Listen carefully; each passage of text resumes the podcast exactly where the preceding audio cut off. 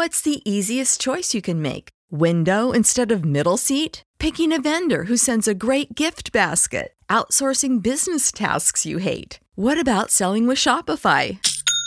Whether you're selling a little or a lot, Shopify helps you do your thing, however you cha-ching. Shopify is the global commerce platform that helps you sell at every stage of your business. From the launch your online shop stage to the first real life store stage, all the way to the did we just hit a million orders stage. Shopify's there to help you grow. Whether you're selling scented soap or offering outdoor outfits, Shopify helps you sell. Wherever and whatever you're selling, Shopify's got you covered. Sign up for a $1 per month trial period at shopify.com slash try. Go to shopify.com slash try now to grow your business, no matter what stage you're in. Shopify.com slash try. Save big on your Memorial Day barbecue, all in the Kroger app. Get half gallons of delicious Kroger milk for 129 each, then get flavorful Tyson natural boneless chicken breasts for 249 a pound, all with your card and a digital coupon. Shop these deals at your local Kroger today or tap the screen now to download the Kroger app to save big today.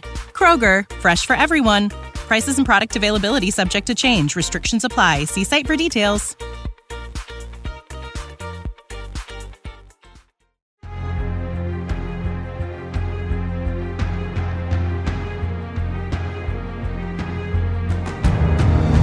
Welcome, boys and girls, ladies and gentlemen, to another episode of Take the Black Live, the one and only uh, internet chat show. We talk about all things sci-fi, fantasy, movies, television, etc., and so forth.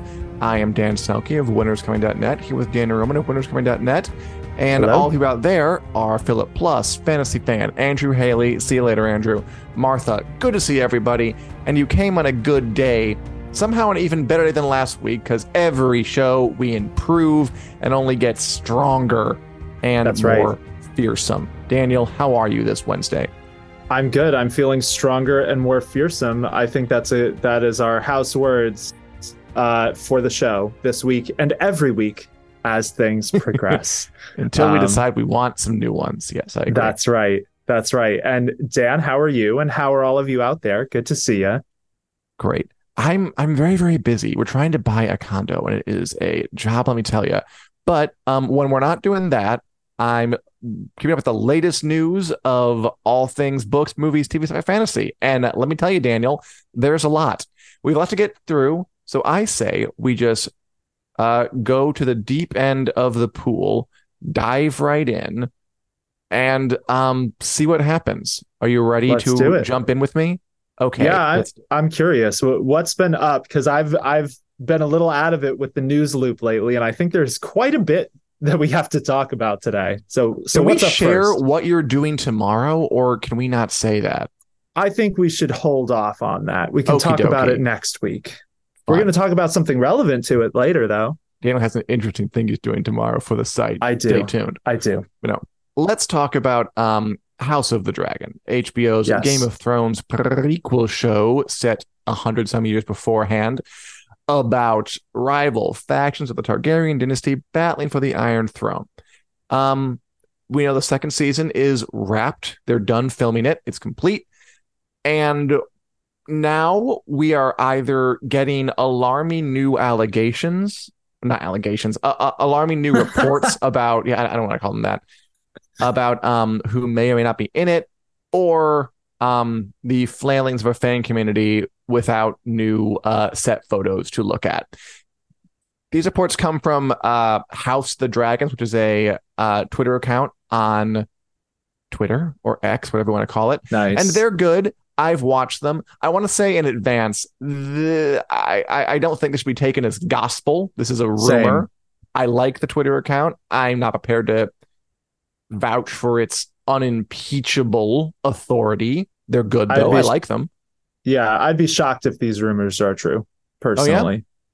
Okay, well you can explain why. What are the rumors, Dan? What are we hearing down the grapevine about House of the Dragon season two?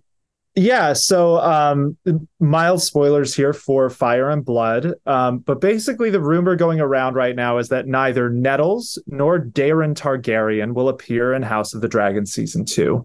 Um, Mhm. Now, Daeron is the youngest son of Alicent Hightower and Viserys. He was notably absent in season one. We were all speculating: is Daeron cut? Is he not cut? Blah blah blah. Mhm, mhm, mhm. Um, and it seemed like they had just held him back for season two. Uh, but now this uh, House of the Dragons is saying Daeron is not going to show up.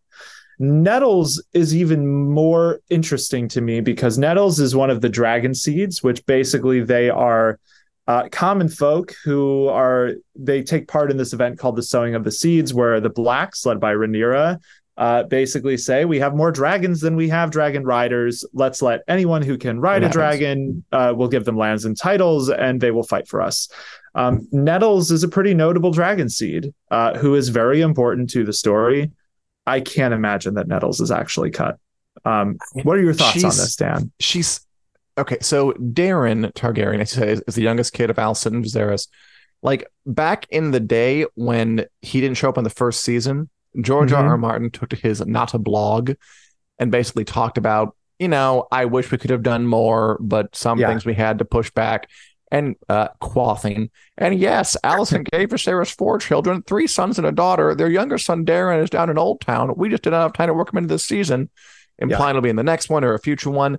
But again, that's not for sure. George R. R. Yeah. Martin is not um the executive well actually he might be he's not the showrunner on this um he, he doesn't have like final call or anything and he george R. R. martin had his way every detail will be in there daeron i'm a little less concerned i don't know he wasn't even mentioned in season one frankly Yes. i can kind Yeah. of believe they might cut him i'm i can Same. believe he might go i hope he doesn't he could appear in season three or maybe, or maybe he'll appear in this again this is not guaranteed he could still appear in season two I feel like if he doesn't, it's it's we can wave goodbye to Daeron Targaryen probably.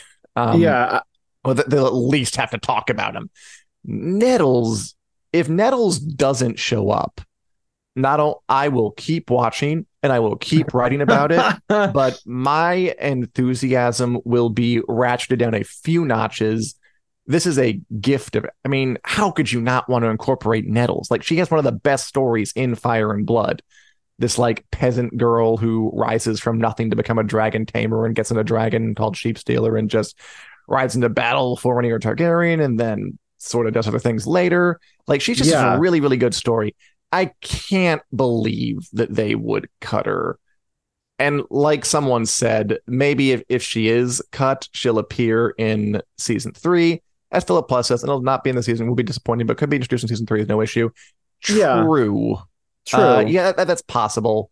But I guess the, the the counterbalance this is we have heard of other actors playing some of the other dragons. We've heard of Kieran Bew from Warrior, which is a great show on Max you should watch, playing uh, Hugh Hammer.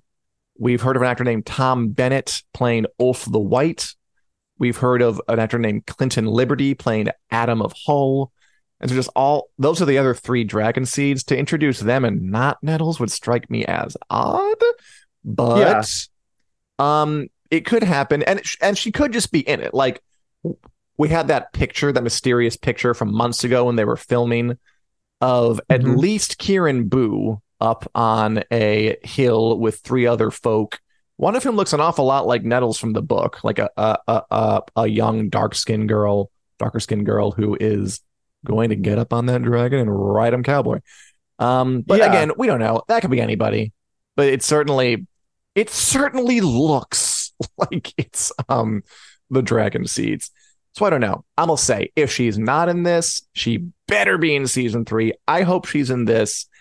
Daeron Targaryen, honestly, maybe it's blasphemous say it. I could probably live without if they decide to cut him. Yeah, I mean, I, so I agree. I think Nettles would be the, the bigger loss if they did cut these characters. So Daeron, it was always suspect to me that they didn't even mention that Daeron Yeah. existed in season one. So that to me kind of felt like they were leaving the door open. In case they needed to cut him, they could cut him. If they wanted to bring him in, they could. And hey, here's our neglected, you know, youngest child who's been off as a ward in Old Town for who knows how long. So Daeron, you know, the sad thing there would be he adds a lot of complexity to that family to the the Greens because he's basically like the most valorous of the Greens. Like mm-hmm. he's kind of the, the one that, he, yeah, even even the enemies are like, well, he's a like you said, he's a decent person. They kind of have made characters like Alicent a little grayer, so they don't necessarily need that dimension from Daeron specifically. They could use. I it. could see them going either way. Nettles is interesting because she's really important. So like Nettles if they in- introduce her in season three, which I think they could do, they'd kind of have to draw out the Dragon Seeds plot line, I think, so that it's not just like an event that happens, but yeah, people are trying to ride dragons over time. And the way Nettles does it does take more time than everyone else. So, like, other people go up and just try to ride these dragons. Nettles feeds sheep stealer sheep until the dragon comes to trust her. I love so it. there is isn't. Yeah, it is great and so there is an interesting thing with Nettles that uh, you know we can decide how spoilery we want to go with this, but she is a major part of what drives a rift between Daemon and Rhaenyra ultimately mm-hmm. in the Dance of the Dragons. So like she serves a very major role, and it's kind of like uh, I'm curious about this. Uh, your opinion on this, Dan? Uh, if so there's a part in Fire and Blood where it says that Daemon almost treats Nettles like a daughter. And that always made me wonder if there was something like she was one of Daemon's bastards or something like that. Or mm-hmm. just, you know, because the assumption is she's just some peasant. Um, but that line always kind of stood out to me. Like Daemon has a particular affinity with Nettles. And that ultimately like plays a very large role in the later events. Um, so yeah, I, they could introduce her later, but I would be so surprised if they don't introduce her at all, pretty much. When you need mealtime inspiration, it's worth shopping Kroger, where you'll find over 30,000 mouthwatering choices that excite your inner foodie. And no matter what tasty choice you make, you'll enjoy our everyday low prices, plus extra ways to save, like digital coupons worth over $600 each week. You can also save up to $1 off per gallon at the pump with fuel points. More savings and more inspiring flavors make shopping Kroger worth it every time. Kroger, fresh for everyone. Fuel restrictions apply. What's the easiest choice you can make? Window instead of middle seat? Picking a vendor who sends a great gift basket? Outsourcing business tasks you hate? What about selling with Shopify? Whether you're selling a little or a lot, Shopify helps you do your thing, however you cha-ching. Shopify is the global commerce platform that helps you sell at every stage of your business. From the launch your online shop stage to the first real life store stage, all the way to the did we just hit a million orders stage. Shopify's there to help you grow. Whether you're selling scented soap or offering outdoor outfits, Shopify helps you sell. Wherever and whatever you're selling, Shopify's got you covered. Sign up for a $1 per month trial period at shopify.com slash try. Go to shopify.com slash try now to grow your business, no matter what stage you're in. Shopify.com slash try. When you need mealtime inspiration, it's worth shopping Kroger, where you'll find over 30,000 mouthwatering choices that excite your inner foodie. And no matter what tasty choice you make, you'll enjoy our everyday low prices, plus extra ways to save, like digital coupons worth over $600 each week. You can also save up to $1 off per gallon at the pump with fuel points. More savings and more inspiring flavors make shopping Kroger worth it every time. Kroger, fresh for everyone. Fuel restrictions apply if I were the showrunner, and I should be, I'd start building her up um, soon because I think she has a really good, yeah. rich, full story to tell. But as fantasy fan, uh, who is a very wise person, said a lot of rumors out there. We'll just have to wait and see what is true, which is Absolutely. accurate and wise, and um, isn't giving in to panic, which neither will we. But yeah, those are some rumors going around our House yeah. of the Dragon. Uh, maybe we'll yep. hear some more between now when it premieres in the summer of 2024. Yes. But unless there's anything else to say, we can move on to the continuing tale of the Wheel of Time co author, Brandon Sanderson, aka Brando Sando, aka Sandy Duncan, um, who wrote the last three Wheel of Time books, as well as many mm-hmm. other books continuing to sort of trash um slightly with great affection uh amazon's wheel of time tv show. A couple weeks ago we did um a whole basically a whole show about the sort of remarkable live stream where the wheel of time author brandon sanderson co-author watched the wheel of time season 2 finale and just picked it apart to within an inch of its life pulling at every thread which is just very strange considering he's a producer like he's involved with this world. It was it was surprise it was a surprising level of honesty. Maybe maybe too much. Is honesty always the right policy? You know what? We're taught to believe it is but um maybe is, is maybe Sanderson is convincing is convincing us that we're wrong and he went on another uh thing this past week. I think it was an episode of his uh podcast he does with another author called intentionally blank. And um he sort of kept it up which is fine. It's his right. It's all good. It just continues to be entertaining that he will say things like and again i have no brandon sanderson voice i feel like the wheel of time does drama fantastically but arcs poorly in the tv show and I think we saw that in season one. And I feel like seeing the end of those arcs, in episode eight, the finale, the arcs and things don't fit together, but the scenes and the interaction of the characters leading up are really good because the acting is fantastic. The casting is fantastic. So I feel like the Wheel of Time's really good at filming scenes and not working for me as an epic, large scale plot narrative on the same way. The best parts are things that aren't really having to do with the main plot because they're good actors. Their writing is really solid on those scenes. The drama, they're very good at drama. He likes the drama. But how those pieces all fit together, which it makes an epic fantasy an epic fantasy for me. And that part, it's not working for him. Um, I'm I don't really have anything I don't really have anything new to add since the last time we talked about this. I'm just continuing to be a little just what that um a, Yeah. uh, an author of his caliber would be so open about him kind of being disappointed and uh, not fully satisfied with a show that's sort of kind of based on his work like halfway Yeah, well, I think so. There's some context for this one that's important. So, Intentionally Blank is Sanderson's podcast that he does with Dan Wells, who is an old author friend of his. They started this podcast writing excuses together. They eventually Good for them. started Intentionally Blank, which is basically they just ramble about whatever they feel like. Um, it's a lot of fun. And they do a lot of media analysis on there. And this episode, they were talking about One Piece.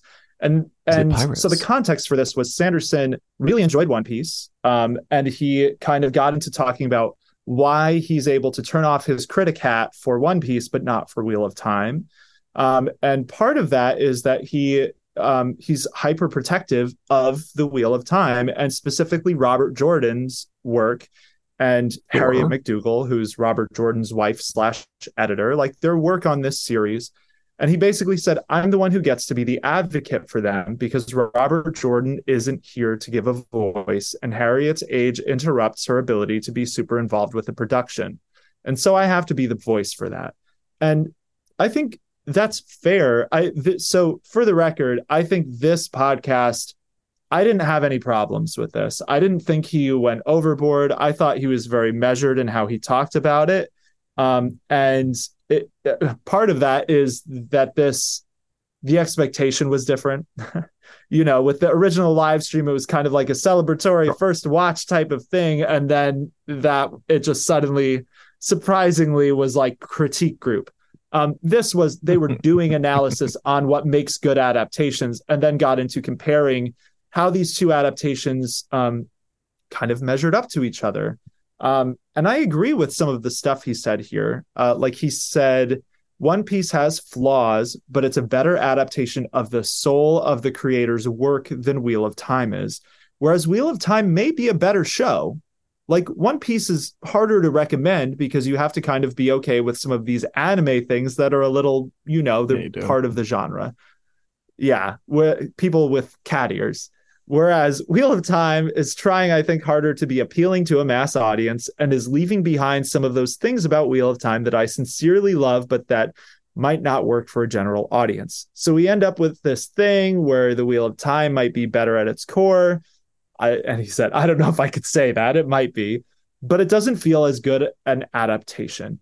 And I like I agree with this for the record, and I loved the Wheel of Time season two. But I think if we're talking about an adaptation capturing the soul of what was there in the original, like One Piece is incredible for that. I, I've been watching the anime and the live action kind of back and forth, and like it's amazing how they captured the, the tone and the spirit of One Piece. Um, and the Wheel of Time is kind of modernizing some things. It is changing things about what was there in Robert Jordan's work, I think, to make it more broadly palatable. Um, so I don't know. Do you what do you think of this? I don't think he was wrong personally. Well, I think it's a little because I didn't get the idea from reading the transcripts or looking at the commentary at least. I didn't listen to the whole podcast that he had mm-hmm. read the One Piece manga or or seen the anime. So it's a little odd to be talking about what's That's the better true. adaptation. Um, yeah, and neither have I. So I don't know what's the better adaptation. He's probably right. Um, I just mostly found it amusing that he kind of um, uh, kind of plunged the knife in a couple of weeks ago, and then when the wound is healing, like came to pick at the scab a bit. But again, it's all good. It's not like it's harming anybody really. Um, no, I just think it's interesting. Yeah, and and I agree. And this is definitely worth listening to if if you're out there. Like, check out this episode of Intentionally Blank uh, about One Piece. Um, I did get the impression, and I missed part of the beginning, so I did get the impression that neither he or Wells were familiar with the manga. But basically, the way he justified it was the fan reaction and the reaction of the mm-hmm. creator and how they all seem to be like really on board with it. Whereas the wheel of time like it is a pretty divisive adaptation um because there is a lot part of it is the nature of what they're adapting with the wheel of time which he did say this. He he admitted maybe his he's being a little unfair to the wheel of time because one piece at where it is now is more straightforward. You know you have a story where here's a villainous pirate, here's how we beat the villainous pirate. Whereas the Wheel of Time is, you know, compressing a 15 book series into eight seasons, and they're making just uh, all sorts of really large scale decisions about what to cut and what to keep and how to condense stuff. Um, but I think he's, you know, the soul of a creator's work is such a hard thing to define. Um, yes, very hard. But I, I think he's right honestly. And I think there are aspects to what the Wheel of Time is doing that almost capture other elements of the soul of of Robert Jordan's work in a way that Sanderson struggled with when he was writing them. Um, so it, like he talked on the live stream about how like for the first several books he wasn't really sure if like the whole reincarnation multiple lives thing was legit or not. Like he well, thought, I certainly didn't know and this is an interesting thing to me because when when I read that, like getting real here for a sec, like mm-hmm. I am a Wiccan person, like reincarnation is a thing I believe in. Uh, there are a lot of religions cool. that believe in reincarnation. So the minute that came up, I was like, sure, reincarnation, I like it. Um, and I think the show has embraced that in a way yeah. that Sanderson, you know, it might have taken him a little while to get on board with. So it is interesting to me how it's almost like opposite ends of the spectrum of looking at the soul of Robert Jordan's work from different perspectives, I guess. Um, the way the show is tackling its queer relationships is another one of those examples. Like Sanderson, I wouldn't say he's infamous, but he he has a difficult relationship with the queer community because he's Mormon. He? he? teaches at oh, BYU. Man. It's a whole thing. Um, but you know, the Wheel of Time has taken relationships that were almost like not problematic, but you know, Siuan and Moiraine's relationship in the books is kind of like there are some hints it's there, but like it doesn't actually get explored in oh, any sure. level even, of depth. Not, not anywhere close. Yeah. Same. And like getting into like some mild spoilers, but like Rand has multiple relationships in the Wheel of Time. And the way it comes oh, off is almost like polygamy in the books. And Rafe Judkins has said, like, Do we have we're to gonna, say almost? Yeah, not almost. Rafe Judkins has said he doesn't have any interest in exploring polygamy, but he is interested mm-hmm. in exploring polyamory. And that's like an important distinction that, like, okay. I don't know that Sanderson in the way he adapted not adapted, but the way he approached Wheel of Time, I couldn't see him making those distinctions the same way I could see the creatives attached to the show making them. So this is part of why I think mm-hmm. the Wheel of Time, even if One Piece is a better adaptation, I think it is. I think Wheel of Time is a more fascinating adaptation because it's so not straightforward. You know, it never occurred to me before, and I might be way out of line here because I'm again speculative I don't know. It never I never thought about the connection, potential connection, probably not, between the polygamy in the Wheel of Time and then Sanderson being a Mormon, Mormons being historically associated with polygamy, being chosen to uh, continue the Wheel of Time series. I know that Sanderson well, isn't a polygamist or anything yeah. like that, but uh, I haven't gotten to the polygamy bits yet. By the way, in the books, I don't know how it goes down. It's I know I it, it's it's famous. It's famously it polygamous, is. and I'm like yes. I'm curious to get there.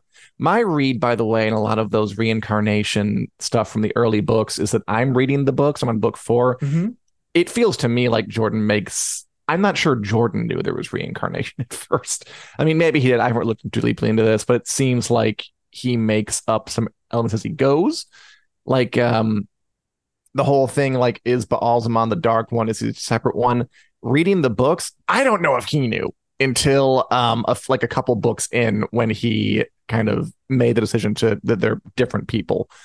Uh, yeah, I think that's happening, and the show definitely clears that up. They are different, and I, I I agree with that. Better adaptation versus more fascinating adaptation. I think it's a good way to put it.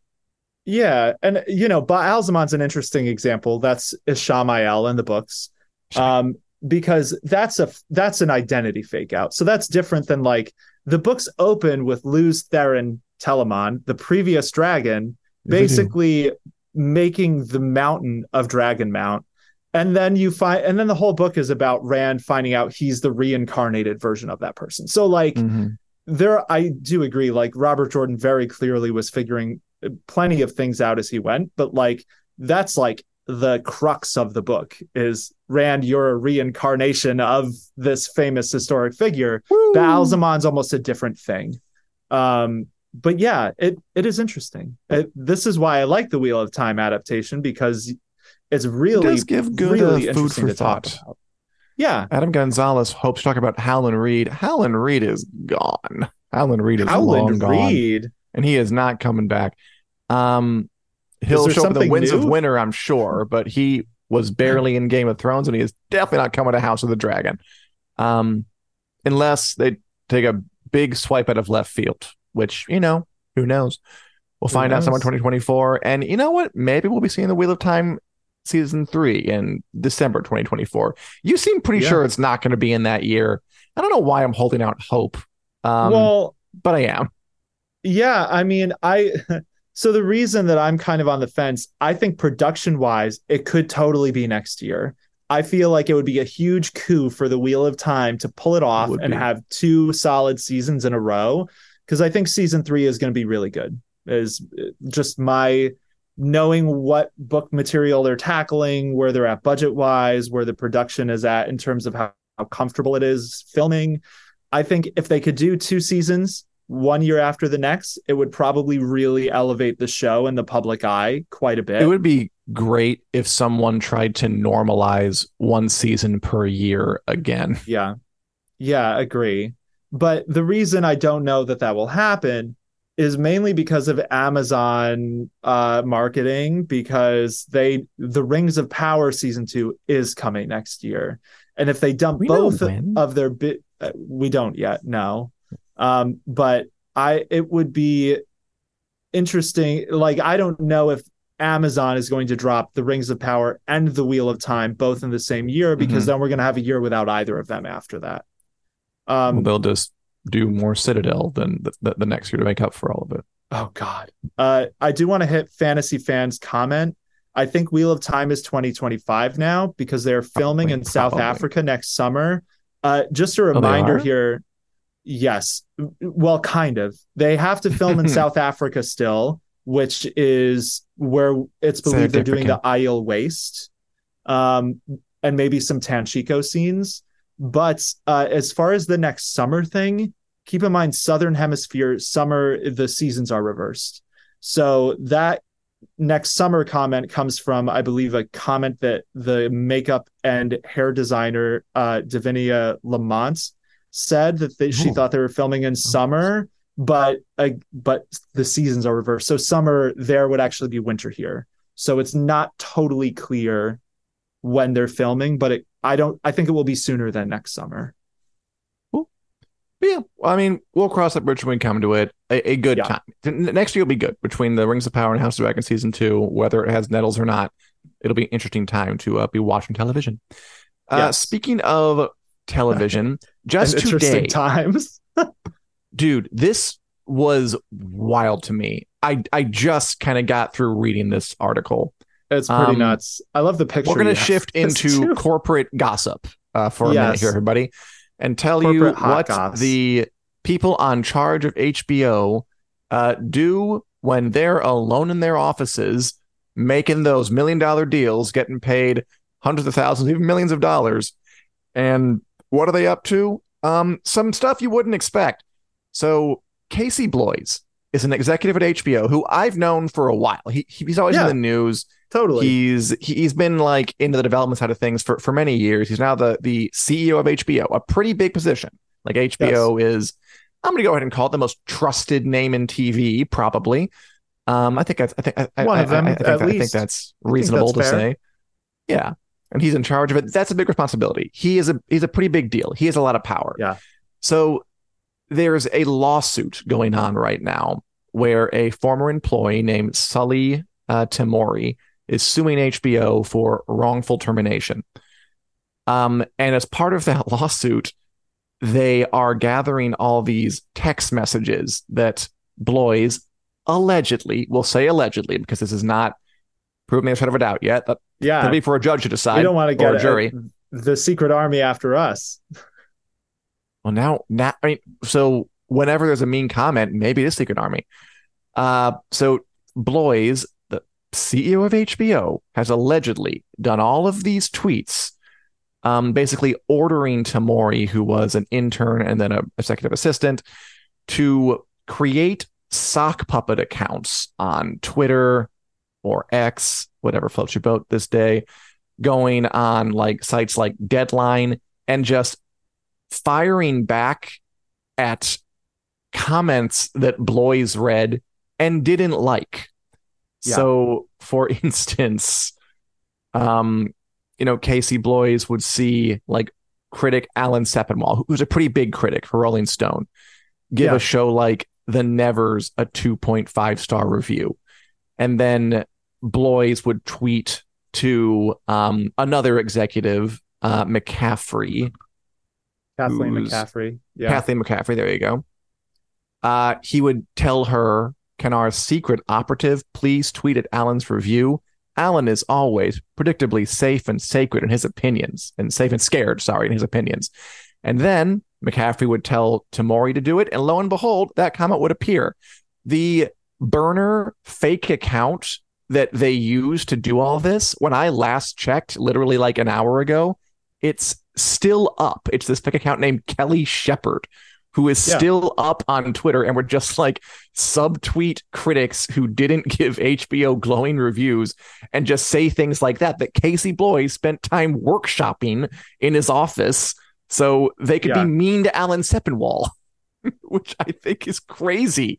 And they did this is. to they, they did this to critics like um the New York Times critic um James Poniewozik about the Nevers. He's a thing with the Nevers.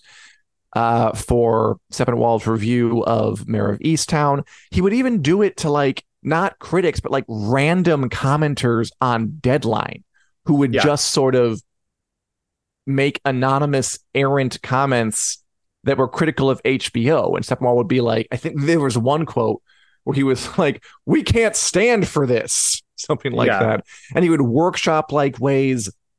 Couldn't we call them uh, that they're just trying to virtue signal or accuse him of being misogynistic or coming down to a show about uh, women with the Nevers? Very, very cynical and very, very petty because these subtweets and replies to anonymous comments on Deadline are not really seen by many people at all. And this is like a high powered, extremely well compensated, I imagine. I don't know what how, what kind of money he makes, but it can't be nothing. Probably. Um, executive spending his time like obsessively scrolling through comments on Twitter and Deadline and then tweeting other like well competent executives, we have to do something about this and workshopping replies and then getting sock puppet accounts to fire back.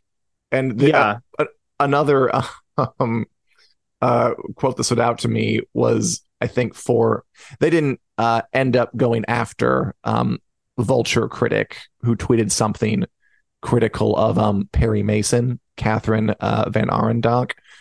But when they were thinking about it, Bloys said, like, we just need a random to make the point and make her feel bad to like reply to something she criticized about the show. Whoo, they didn't end up doing that one.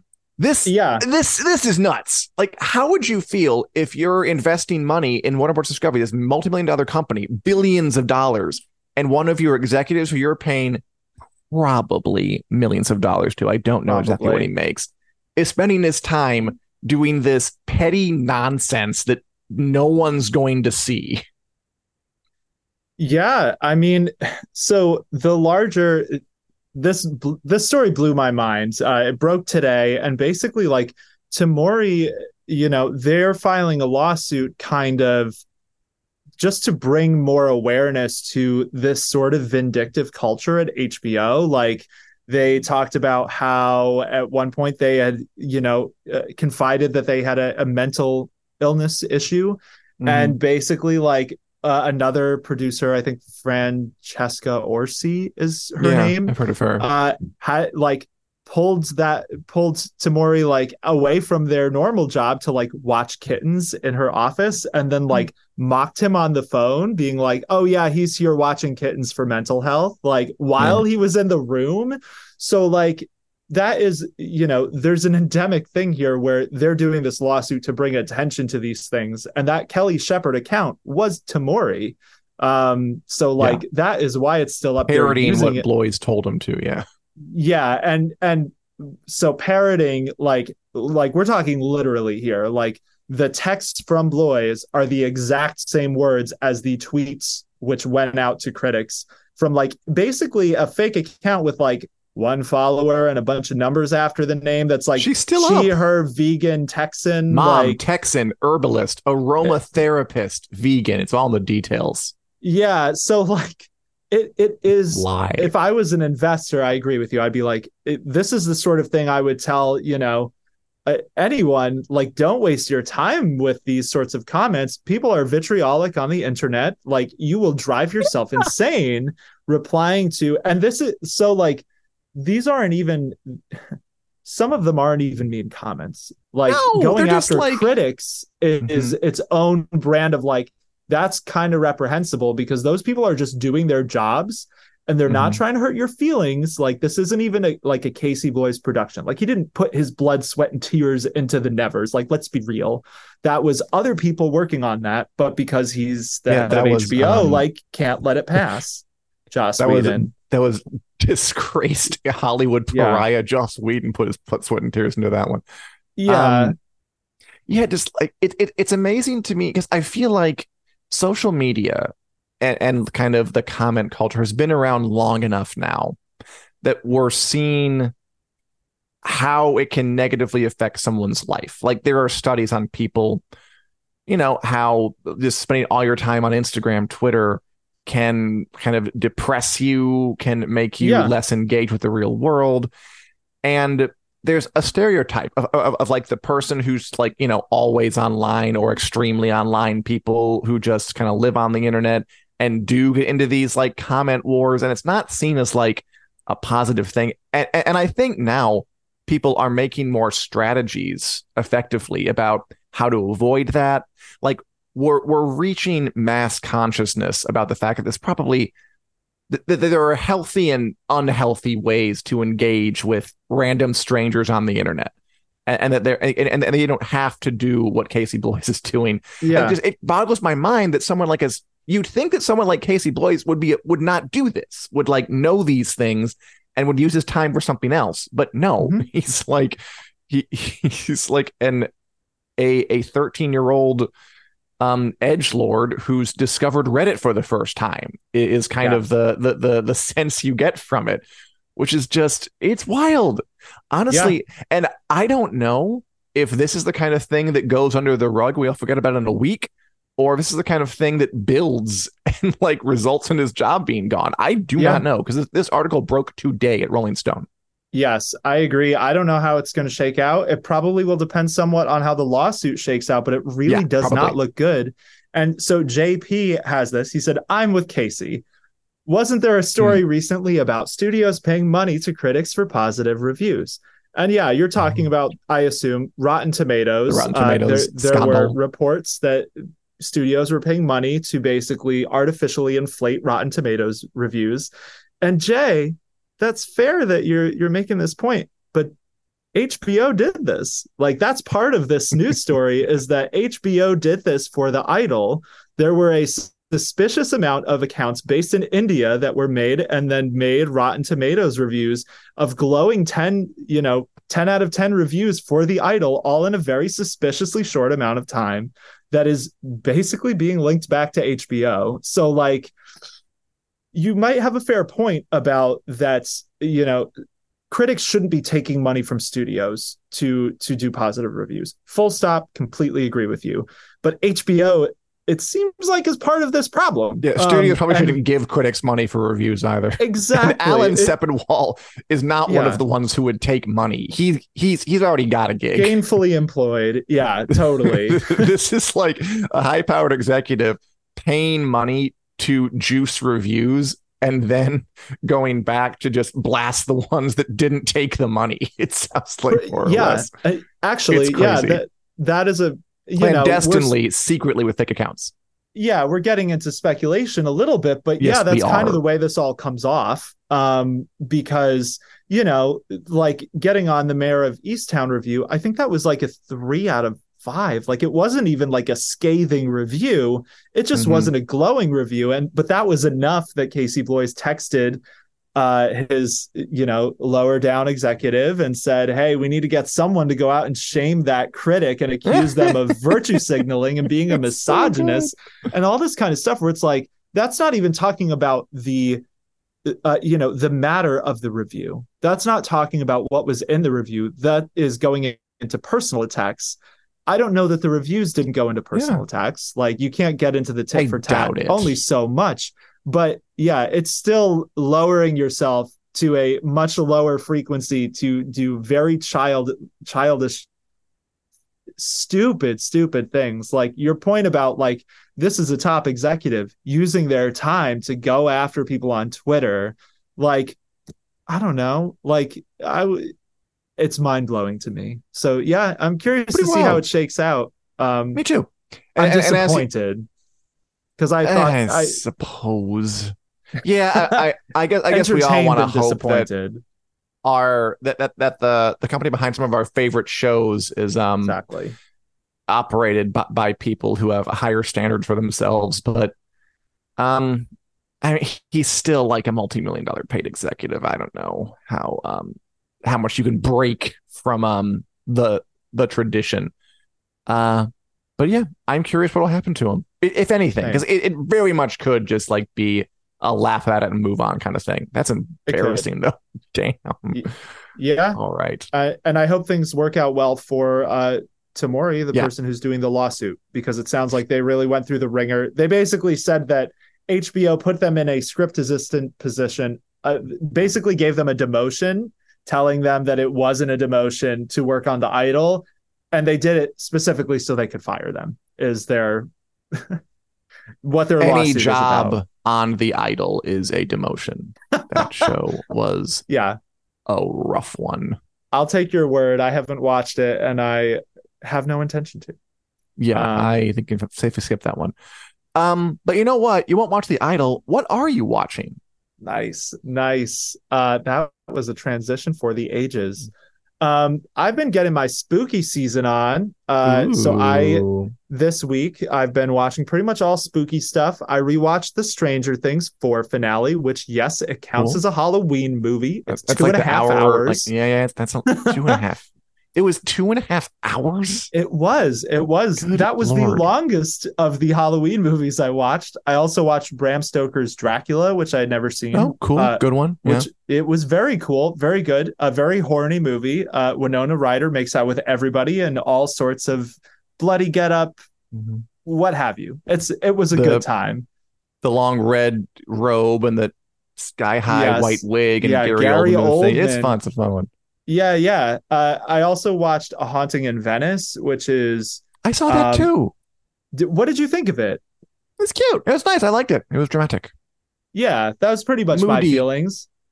Um, you know, I enjoyed it. I liked some of the twists at the end. It's a it's a murder mystery based on I think an well Agatha. Christie. Yeah, it was well put together. Um, you know, not one I'm gonna be gunning to go back to anytime Ah, soon, but it was a great so, way to spend nice. a spooky season night. Ooh. Yeah. Um, what have you been watching, Dan? I have been watching some screeners. Um, I'm going uh, very soon. I think Friday, the new season of Invincible comes to Ooh, Amazon Prime. Video. This is the animated superhero show based on Robert Kirkman's comic. He's the guy who did The Walking Dead, and the show is really good. Again, superheroes are everywhere. Superheroes are Yeah. too everywhere. Uh, there are 18 Marvel shows. There's a million DC movies, and we've known for a while they're kind of getting to the point where it just it's starting to feel you're starting to feel the formula. I think most people in general Yeah. are starting to feel like it just doesn't have the punch it used to. Like we, we are past the days of the culture rallying around Avengers Endgame. But Amazon has not one but two superhero shows that really feel interesting and fun. The Boys and Invincible, which both go pretty hard on the gore and um like the sort of intense violence. Um but Invincible is much more optimistic a show than The Boys. The Hmm. Boys is like cynical down to its core. It's uh all about uh what if superheroes were awful? Like Invincible superheroes are like they're they're great. They're good guys that want to do the right thing, but they're also, you know, supervillains because that happens. Yeah. Um, it's just a more again, I, I say it every single time. It's earnest and subversive at the same time, and it really works and it feels different. This, like to me, Amazon is the pe- people doing superheroes right right now. They are at the Yeah. top of the heap. They're beating Disney Plus, they're beating Marvel Studios, they're beating DC. They're doing a great Yeah. job. And um, it airs Friday. I've watched two of the four episodes we're getting and I love it a lot so far. We're gonna get all eight, but I think the strikes made them delay the back half into 2024, which you know Yeah. happens. Yeah, which is interesting. Oh, yeah. I don't know how the strikes would affect Invincible because Robert Kirkman said they already filmed, they already recorded voice acting for season three of Invincible. Ooh. Um, I think it might have been because this is again. I, I I feel like I heard this somewhere, which is enough source for me that Okay. um that part of the reason they they cut it in half is because uh they want to have some content for when other shows that would have been in that time slot would have been airing but couldn't because of strikey stuff. okay, Um, that makes sense. And Robert Harris asked thoughts on Loki. I do like Loki. Loki ha- has been fun. I, I think it's the best MCU show to come along in a while. Certainly better than Secret Invasion. I do think it's it's still a little pinned in. It's very plot heavy. Like they spend a lot of time talking about the loom and like the book and all these like kind of. There's a lot of MacGuffins in that show. Um, there are like kind of anything but to get the characters to drive this story forward, wh- which they still do anyway. It looks great. It's good. Oh, I st- and the cliffhanger was good. Loki is the best MCU show to come along in quite a while. That I will definitely say that. I s- I still have some issues, but um, I still do think Invincible has it beat. Yeah, I think Loki is definitely the best MCU show that we've had in, in quite some time. Mm-hmm. Um, I'm enjoying it a lot, but I I do feel like Loki is like fighting the tide a little bit because the MCU has been kind of on like a little bit of a downward trend, and Loki is the first step in the other direction that it or has had in a the while. Exception that proves the rule. We'll find out. Uh, apparently, the Mhm. last two episodes, you know, uh, producers always say their shows are good. I, I guess the unless producer says Sanderson. they're good. Um, the producer says the next two episodes are supposed to be great.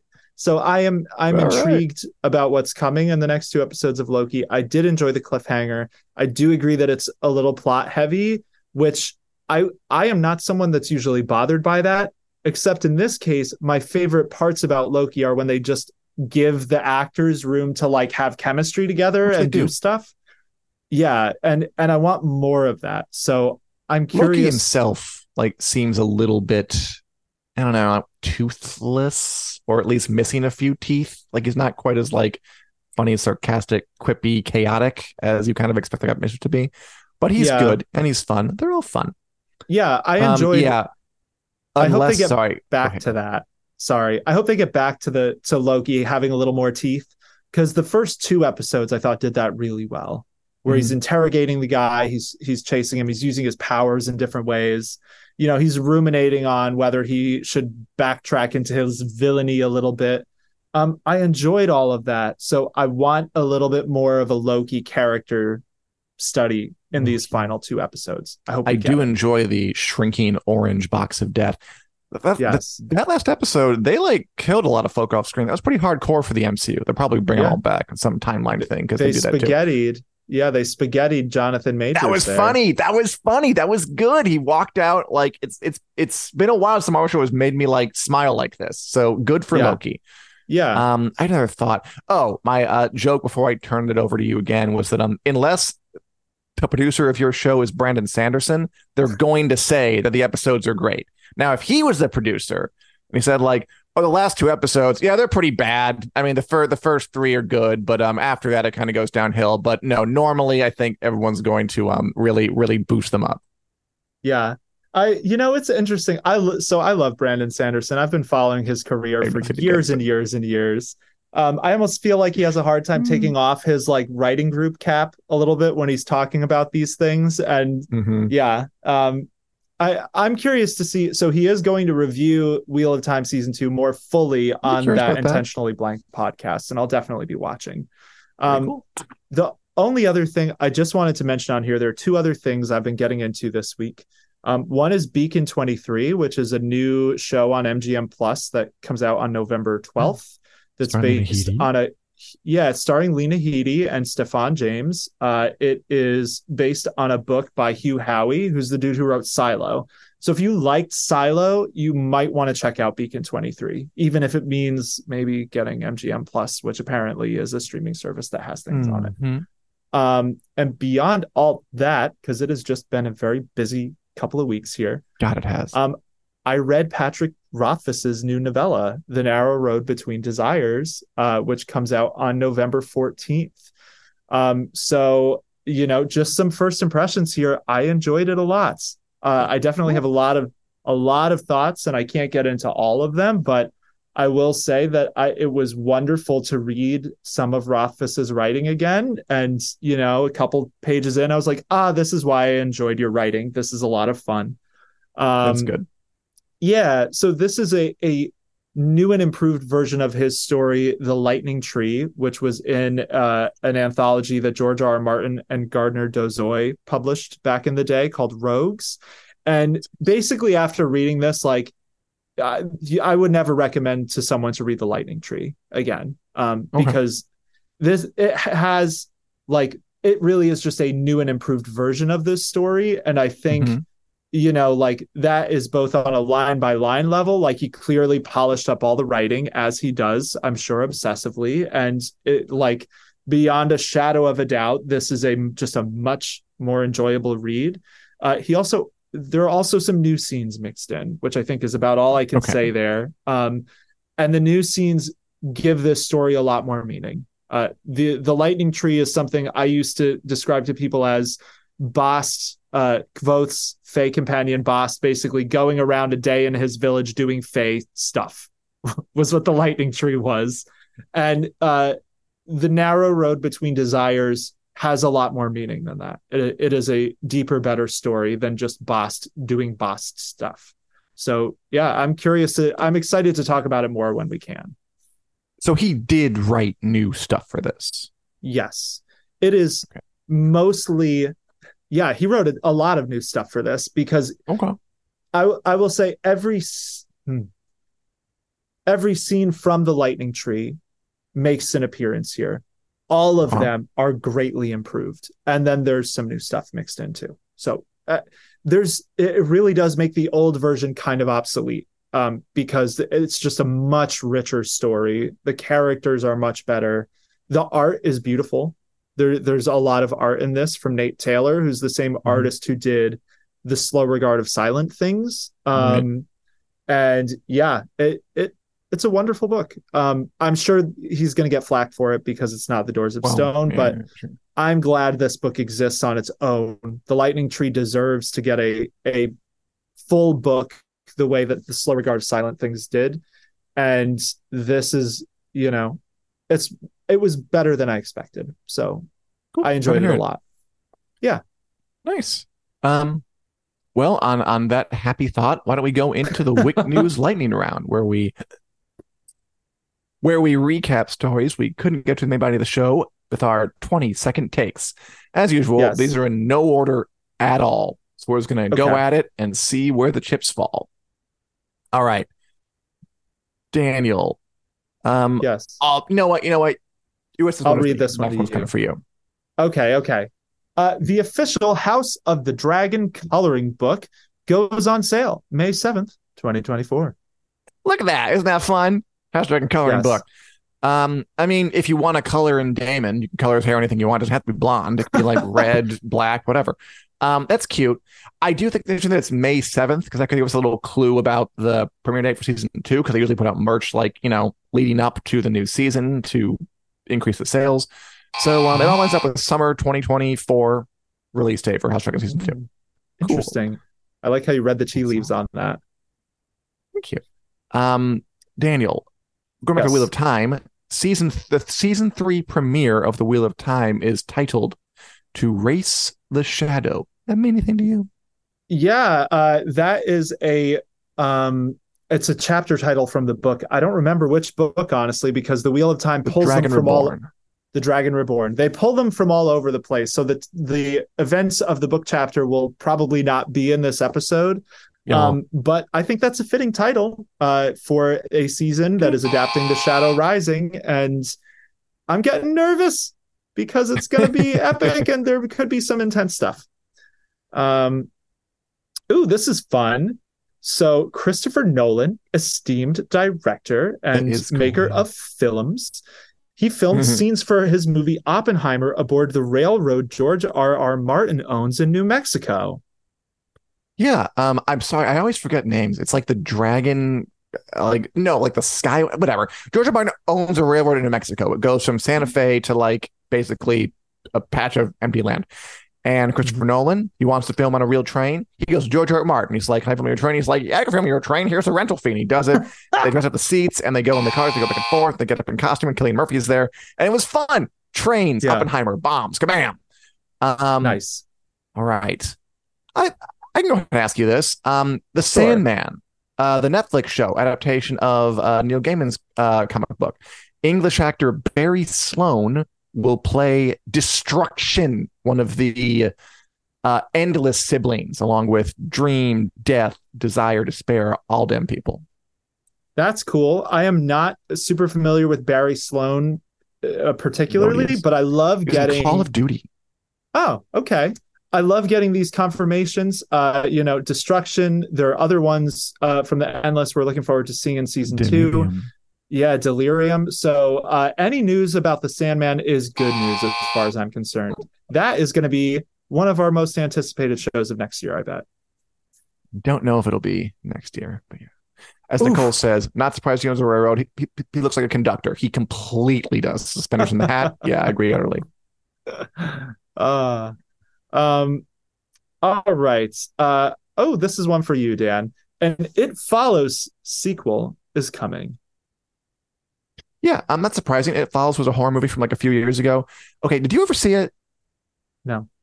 I saw it in the theater, and it's about like a thing that follows you, and, it takes it, and, and, and no one can see it but you. I was walking back home. I was terrified. I like I went across the street not to like pass by people. It was really spooky.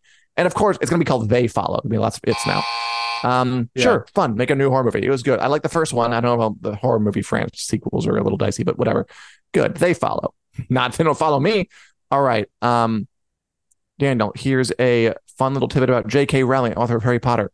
So remember how there were uh movie series of movies called the Fantastic Beast movies, and there were going to be three, and then J.K. Rowling announced one day there were going to be five. Apparently, when she announced there were going to be five, like no one knew that but her. The director said that it came as a total surprise, and there ended only ended up being three anyway. So thoughts? That's weird.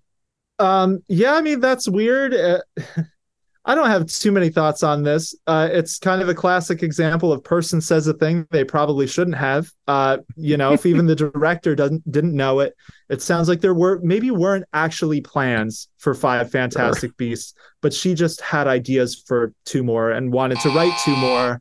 Um, but then they tanked, so here we are with three, and the world is probably a better place for it. I just love that we're making five. We are.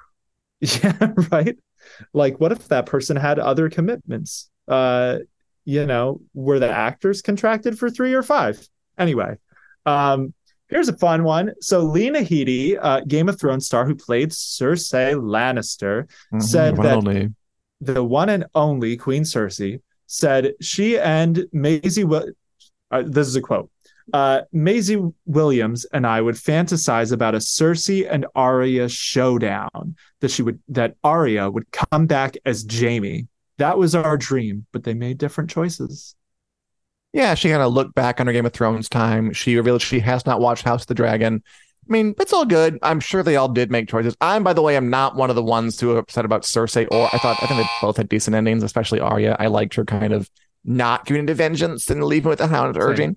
But um, Same. you know, in an alternate reality, that happened. Um, in my rewrite of season eight, those things don't change in particular. Those things stay. Yeah. I, yeah, I Uh, liked Cersei's ending too. I wish she had more screen time in season eight, but I Yeah, I liked the do. end. Yes. And maybe, I mean, whatever. We got to move on. Um, finally, I don't know if you have one, but Daniel, uh, there's a movie called Five Nights at Freddy's out in theaters now. It's an adaptation of a, of a popular horror video game, and it's a huge hit. What do you think of it? Um, I have no opinion on the movie itself. I haven't seen Mhm. it. I think it's awesome to see Five Nights at Freddy's become like this cult classic that just keeps going. Because when I Yeah. used to work in a bookstore, there was a bunch of like merch and stuff for this, and I was like, "What the hell is this?" Like it wasn't that popular, but it just kept gaining like underground popularity. And now the movie is like a huge horror hit. Um, it's kind of like gateway horror. You can maybe see it with your kids if you want to scar them for a year or two. But yeah, glad it's doing well. And another um hit video game adaptation. I'm going to see more of those, I predict. Yeah. But this was fun. Fantasy Thanks for- says it's good. Oh, good. I mean, I, I've heard it's fun. I've, I've heard it's interesting. I don't know if I'll see it. We'll see. Um, thanks for commenting, fantasy fan. Thanks for commenting, everyone. Nicole, um, Robert Harris. Love to hear from everybody. Uh, come back next week. We're here every Wednesday at 2 p.m. CST Central Standard Time. Uh, talking about all things movies, TV, books, fantasy, maybe even games sometimes. We don't know. Yeah. Um, we're also available in podcast form, iTunes, Google Play, wherever podcasts are available. Give us a like, give us a subscribe, give us a comment. Uh, we really appreciate anything you can give us. We, we we love talking to you guys every week. Um, so until next time, I'll just say that Casey Bloys came off as um, an insecure doofus. Leave a comment below. Unless you're Casey Bloys. This podcast is brought to you by Fansided. Join our community of over 300 sites from sports to pop culture and everything in between.